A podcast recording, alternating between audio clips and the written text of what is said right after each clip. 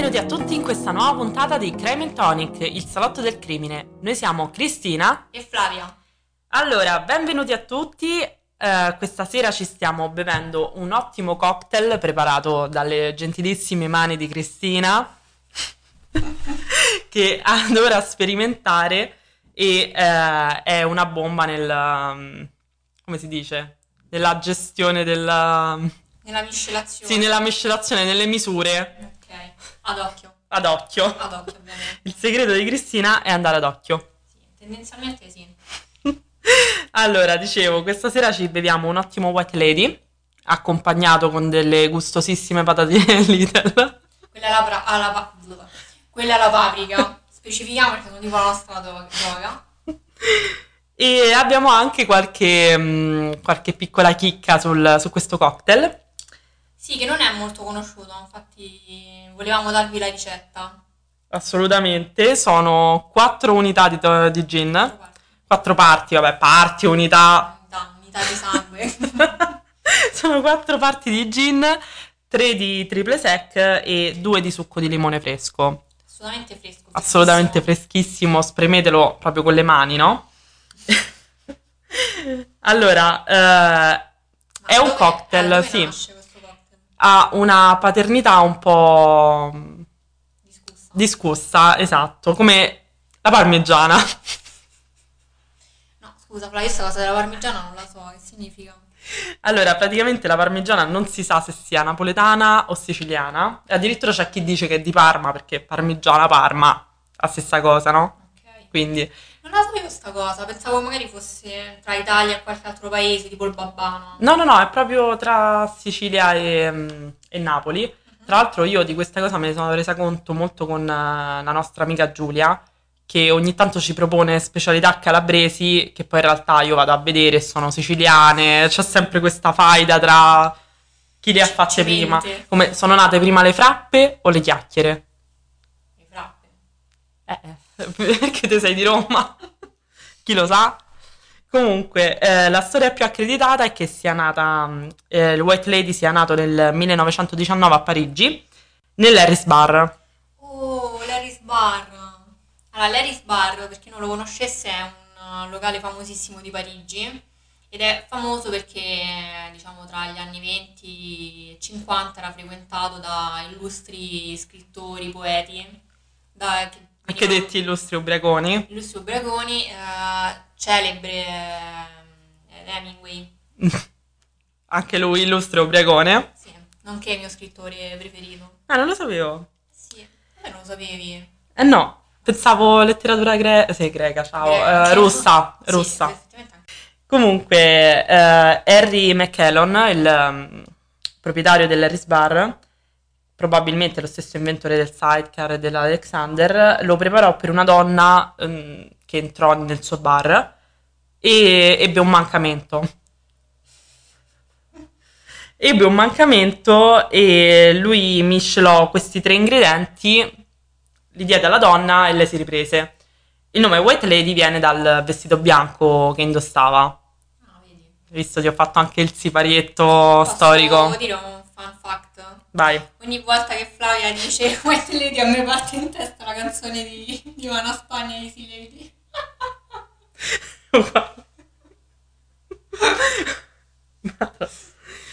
Come si può notare abbiamo già bevuto almeno tre White Lady. Vai, siamo pronti. Allora, sono molto emozionata per la storia di stasera perché mh, mm, poi noi diciamo sempre stasera, ma in realtà loro potrebbero ascoltare anche di mattina ascoltatori, no? Giustamente, vabbè. Vabbè, sono molto emozionata per questa storia di oggi perché mischia due... Mischia si può dire sì? Sì. Perché sì, eh, unisce. unisce due delle mie passioni che sono il true crime e la musica. Ok. E qui vi ho già fatto un piccolo spoiler, però effettivamente ci avevo pensato. Bene, cominciamo allora, non, non, non andiamo... Non tergiversiamo. Non tergiversiamo. Allora, ci troviamo al Chelsea Hotel a New York, nel mm-hmm. quartiere di Manhattan, che è uno storico albergo eh, bohemian frequentato da moltissimi, da moltissimi, artisti come Bob Dylan, eh, Andy Warhol, Janis Joplin, Jack Kerouac. Tutte persone che hanno fatto una lieta fine. Una lieta fine. Vabbè, eh, Bob Dylan ancora... No, no, lui alzo le mani. ancora sì. E eh, questi artisti andavano in questo albergo dove risiedevano per lunghi periodi Mhm. e eh, qui componevano anche le loro, le loro opere, le loro opere. Siamo nel 1978, precisamente l'11 ottobre, e eh, nella camera numero 100 ci sono due persone registrate come la signora e il signor Ricci. Ok. Sono stati spostati in questa camera perché, preceden- perché precedentemente avevano dato fuoco alla camera 200. Ah! Sesso, droga, rock and roll.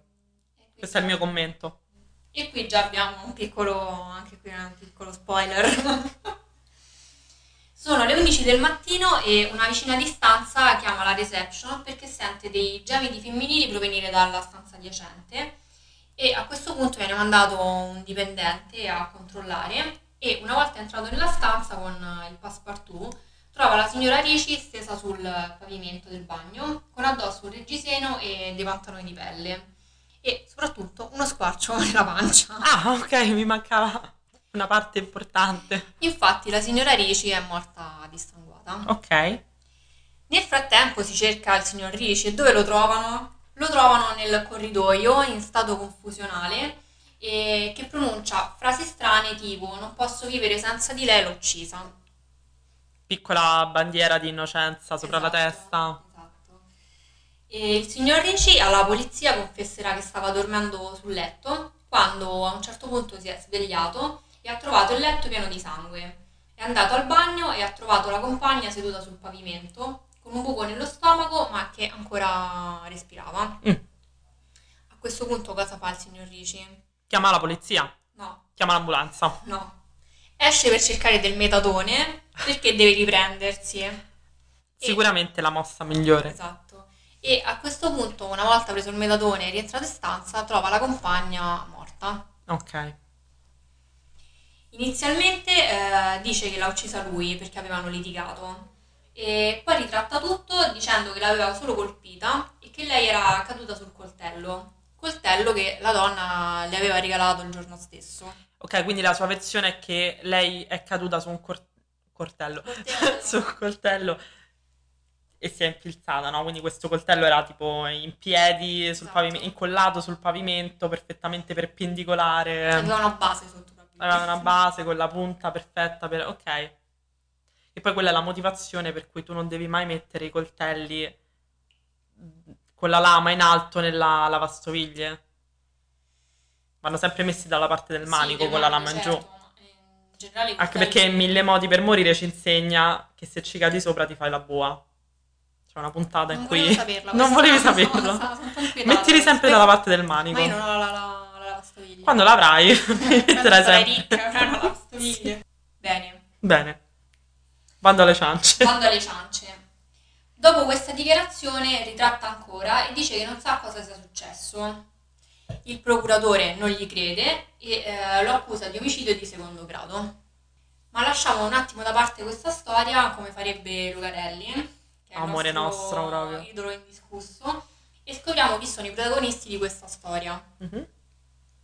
John Ricci, il nome con cui si è registrato all'hotel, è in realtà un volto noto della scena musicale del periodo. È conosciuto infatti con lo pseudonimo di Sid Vicious. Ah, e qui casca l'asino. Esatto. È il bassista del gruppo Sex Pistols ed è stato chiamato nel 1977 a sostituire Glenn Matlock. Era troppo bravo ragazzo per il gruppo e oltretutto, a detta dei suoi colleghi, era anche un fan dei Beatles. E questo non andava Assolutamente no. Tutto tranne loro. Esatto. Quindi Johnny Rotten, il cantante dei Sex Pistols, Mhm. tra l'altro sai perché è soprannominato Rotten? Ah, non è il cognome? No, lui si chiama Ok. tipo Johnny Lloyd, cosa del genere. Mhm. Perché? No, Johnny Lyndon, ecco. Ok. E e Rotten sta per eh, denti marci. perché- Eh sì, Rotten è per marcio Eh, esatto. ro- No, rotto no. Marcio, andato a male, sì. chiama marcio, per, eh, per i denti e diciamo non si lavasse mai. Bene. Credo un po' ci fosse anche in mezzo il fatto che facesse uso di, di droghe, però Vabbè, ma fa, fa rock and roll. punk. Fa punk, non lavarsi. E, e quindi dicevamo che Johnny Rotten, il cantante dei Sex Pistols, decide di eh, chiamare Sid Vicious a sostituire Glenn Matlock mm. perché appunto aveva un'indole particolare, aveva un aspetto molto punk, era veramente un personaggio. C'è solo un piccolo particolare, che Sid, che Sid non sapeva suonare il basso. Vabbè, eh, alla fine quello passa in secondo piano, non è importante. No, eh, infatti Johnny riteneva che pian piano avrebbe imparato a suonare il basso e insomma ce l'avrebbe fatta. Vai Sid, corri. Ma la cosa più Impara.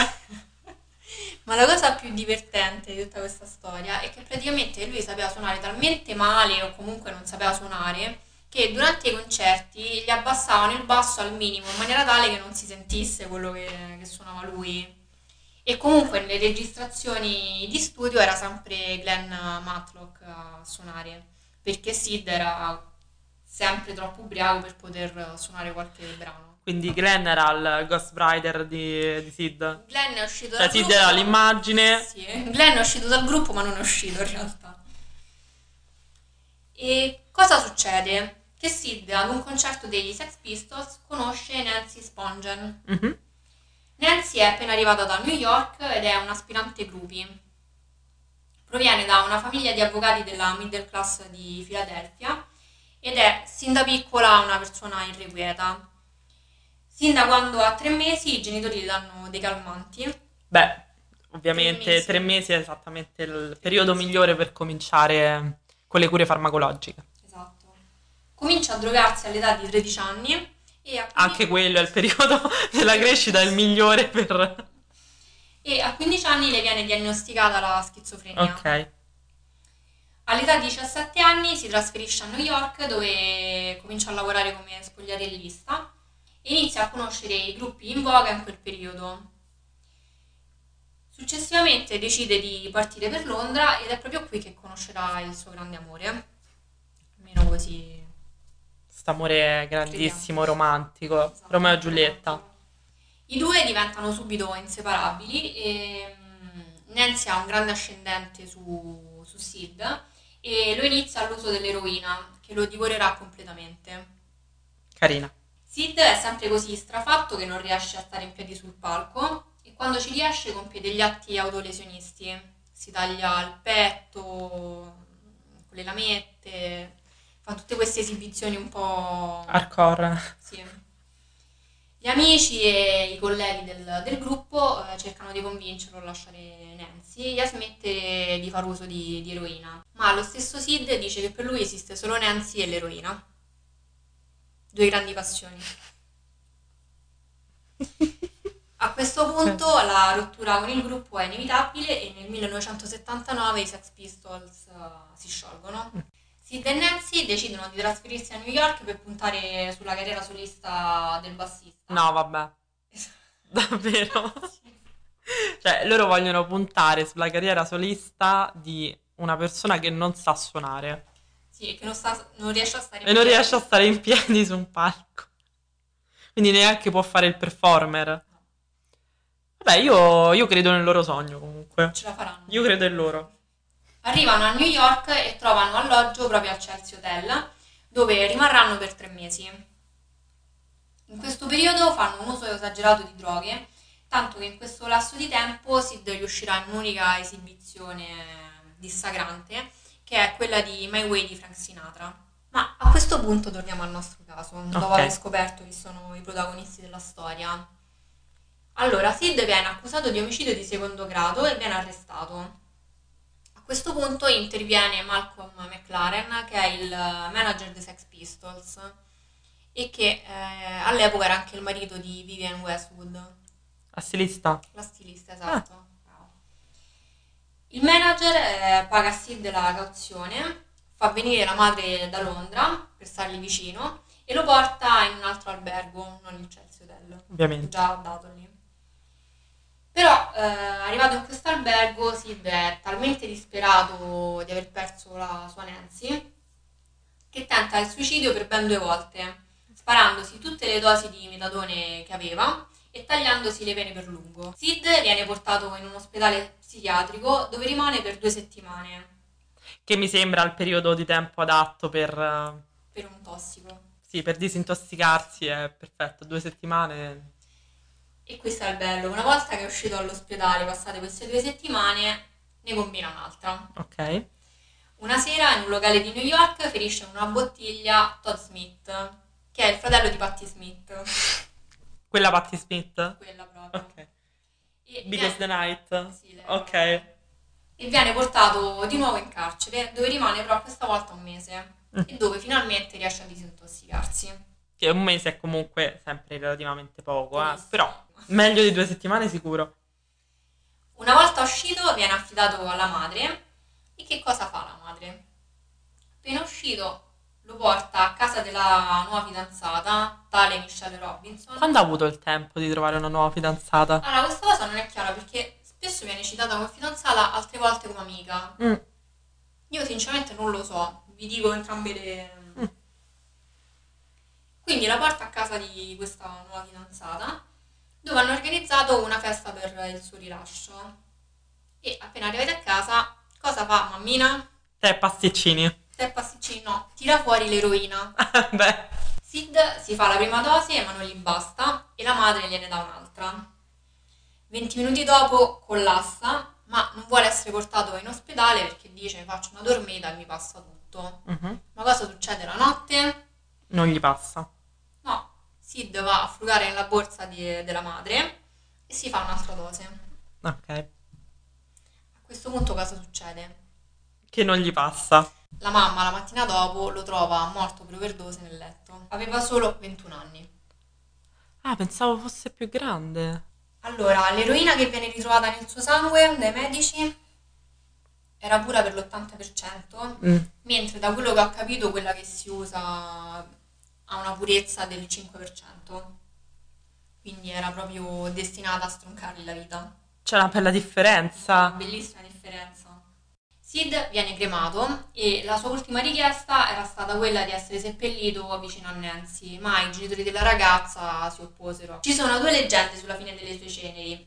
Una è che la madre abbia sparso i suoi resti sulla tomba di Nancy di nascosto.